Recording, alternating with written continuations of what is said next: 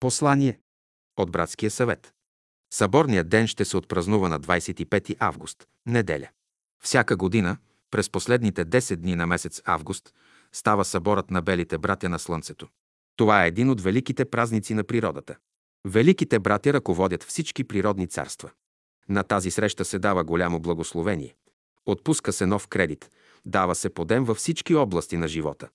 На онези, които търсят Бога, откровение, разширение, задълбочаване, на гладуващите и жадуващи за правда, небесния хляб. На онези, които искат знание, дава се светлина и простор. На хората на изкуството, вдъхновение, подтик за творчество. На философите, нова мисъл, виждане и разбиране.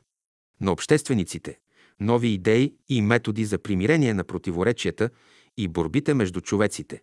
В личния живот, потик към съвършенство и подвизаване. На онези, които работят – сила. На майките – любов. Благословението, което се дава на тази среща, се изпраща до всички, които обичат и очакват доброто и светлината. Всеки, доколкото е готов, приема от това благословение. Белите братя ни посещават и ръководят. На тях дължим всичко хубаво, което имаме. Чрез тях идат Божиите блага до нас. Светлата мисъл иде от белите братя. Чрез нея те ни се изявяват.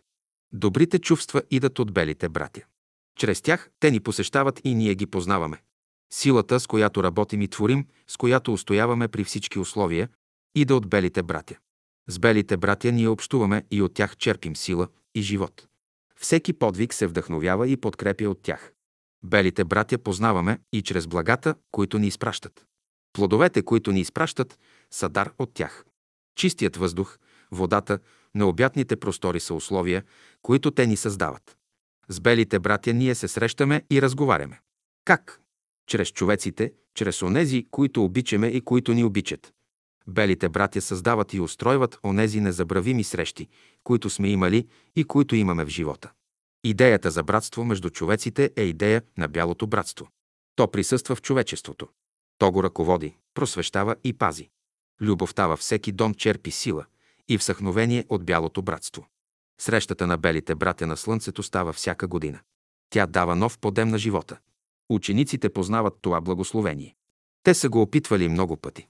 Във времето, когато учителя беше на земята, най-тържественият празник на братството бяха съборните дни, дните на братската среща. Учителя свикваше на събор учениците да участват в това свято тайнство. Той сам ръководеше събора като вдъхновен свещеник и служител на живия Бог на любовта. Братските срещи ставаха първоначално в Търново, после в София, после на Рила. На тези срещи се живееше пълния братски живот. Чувстваше се присъствието на нашите големи братя, чувстваше се тяхната любов и благословение.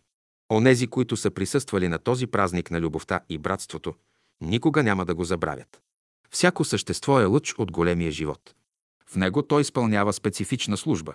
Всички същества са обединени в едно велико цяло.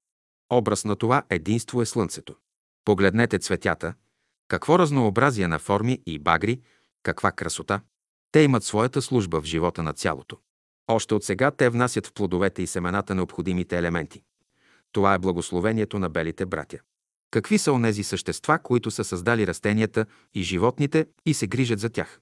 Каква интелигентност, знание и сила имат те и с каква любов работят? Това са белите братя. По плодовете им ние ги познаваме. Човек може да бъде във връзка с белите братя, да разбира техния език, да разговаря с тях и да ги вижда. Всъщност човек вижда не само с очите си, но и с ума, сърцето и душата си. Човек трябва да изучава езика на живата разумна природа. Пазете връзката си с великия живот. Изучавайте и зачитайте неговите правила и закони. Бъдете в хармония с него. Прекъсне ли човек връзката си с големия живот, ще изгуби здравето, силата и свободата си. Правилно отношение към великия живот.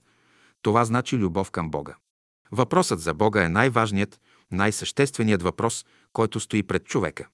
Който не е разрешил този въпрос, нищо не е разрешил. Човек трябва да се учи да разработва отношенията си към Бога с любов, търпение и разбиране. Това е естественият процес на растене. В това седи. Божественото учение. Природата е изявление на Бога.